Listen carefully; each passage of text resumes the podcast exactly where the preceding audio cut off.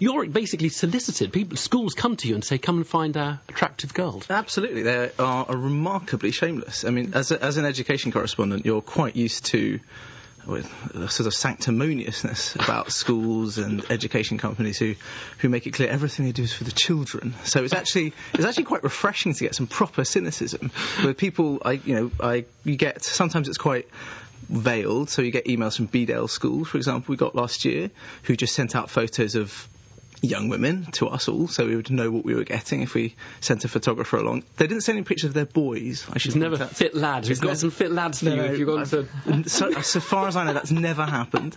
Um, but you and you sometimes it gets uh, even less subtle. So badminton school, I've I've already named in the paper for. They left me this voicemail message last year that was fairly extraordinary. Which I, I mean, I I burst out laughing on here. It's extraordinary. This sort of lady said, "Well, Chris, you know, hi. I was wondering if you'd set a photographer down. We have some absolutely beautiful girls for you here." um, the other thing that might shock, I mean, they actually badminton emailed me again this week. I have the email in front of me, um, shamelessly saying if you'd like to send a photogra- photographer to Badminton to take shots of our girls, brackets, they're very beautiful this year.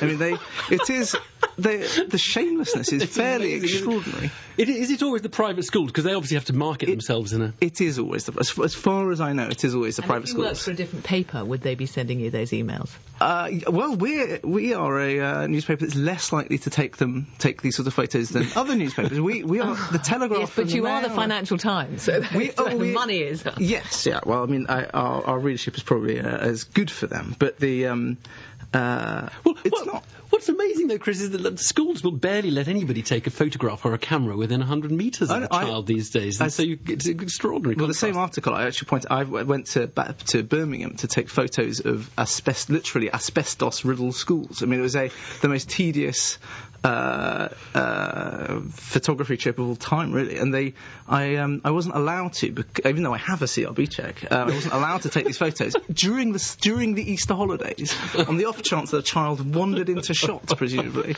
Um, It, it is fairly, it is fairly extraordinary. But uh, you're not publishing pictures this year, then, of. Uh, The Financial Times. I've already asked permission to be able to say this. The, the Financial Times is not going to be pho- pho- uh, ta uh, publishing any photos of bouncing blondes tomorrow. Actually, the ones Not on even Sky, male they weren't actually blonde. You, you weren't 100% right. They were, they were dark haired. They were dark haired women hugging each other.